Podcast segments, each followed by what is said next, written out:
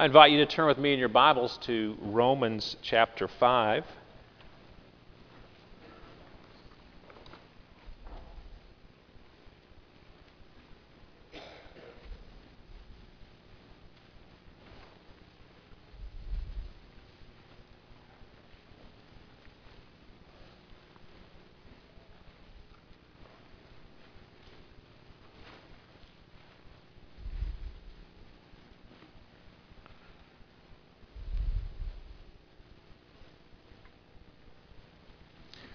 Today is a special day in the life of our church. In a few moments, we will ordain and install additional officers for our church.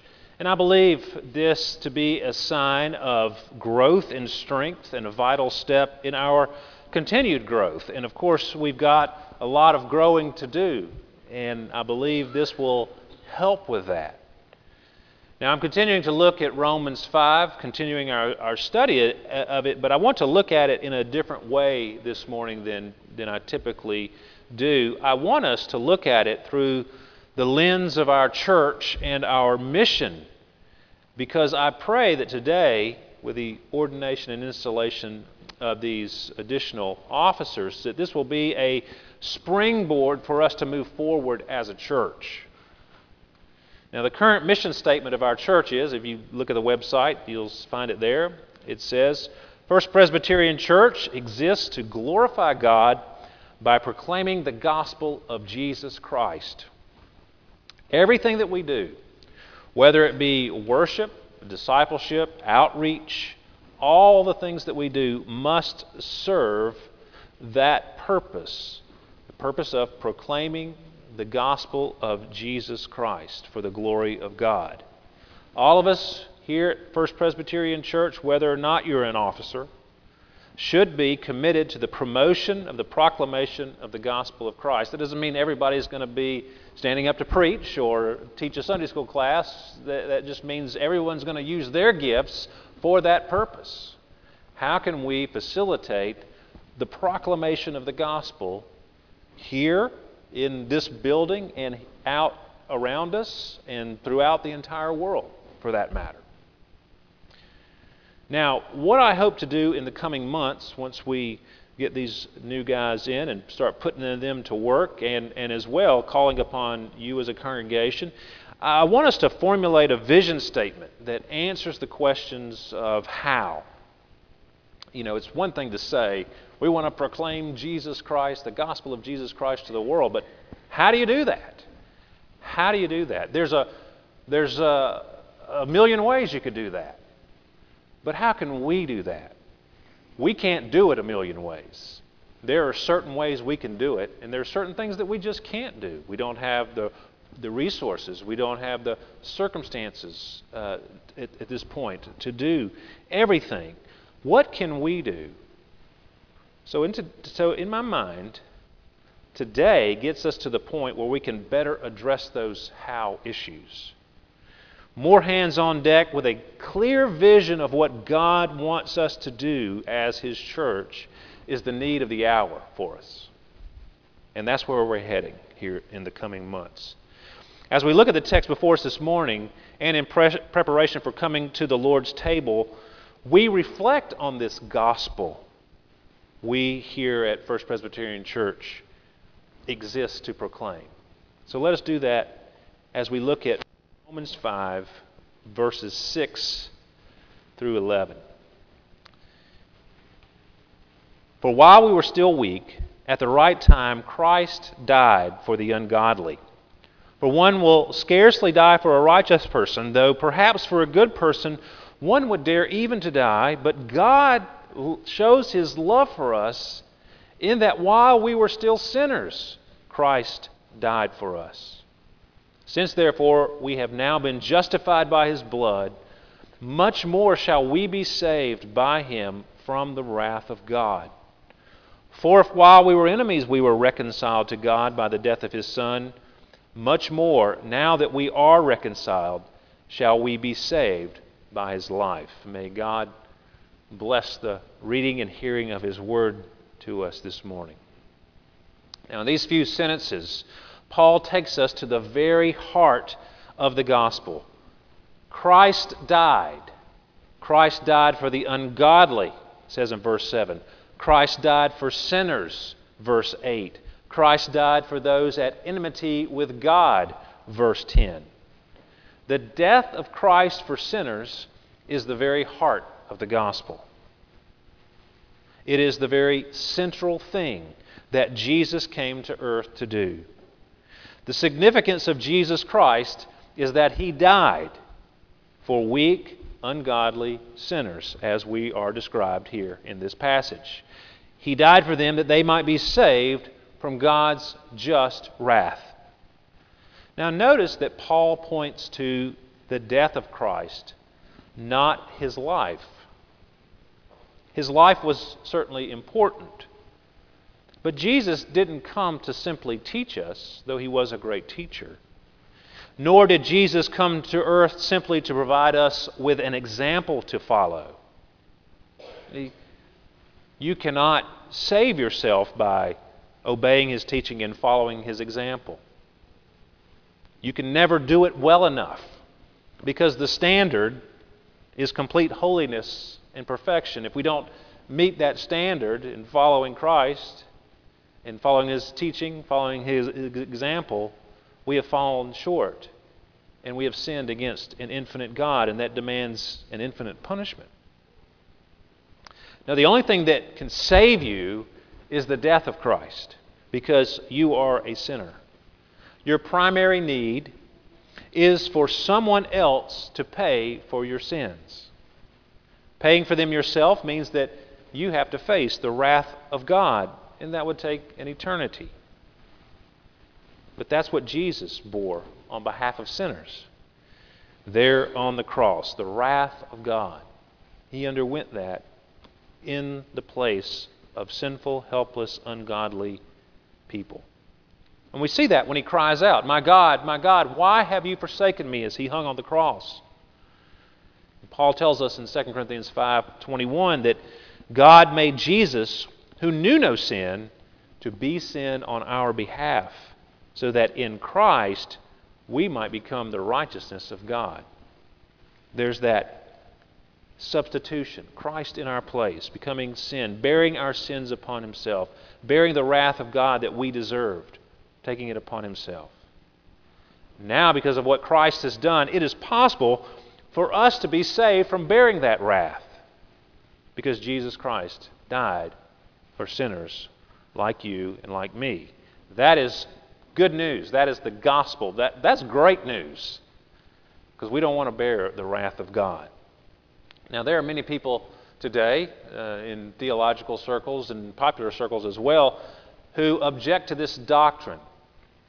The theological term for it is penal substitutionary atonement, which means that Christ substituted us and He paid the penalty for our sins, and He atoned for our sins by His life, death, and resurrection, particularly His death. Some people object to it. The latest I've read about is the author of The Shack. If you've read The Shack or have gone to see the movie, you must be warned that the theology is really bad in that book and in the movie. It saddens me that a good Auburn graduate, Octavia Spencer, is acting in it, but what can you do? Their objection to this doctrine that I'm espousing here today and that we proclaim to the world is that it would be cosmic child abuse for God the Father to punish His own Son in our place. The opponents to this doctrine claim it is wrong to think that humans need to be saved from the wrath of God. They say that makes God unloving.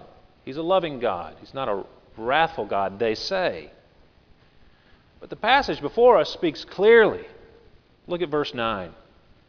"Since, therefore, we have now been justified by His blood, much more shall we be saved by Him from the wrath of God."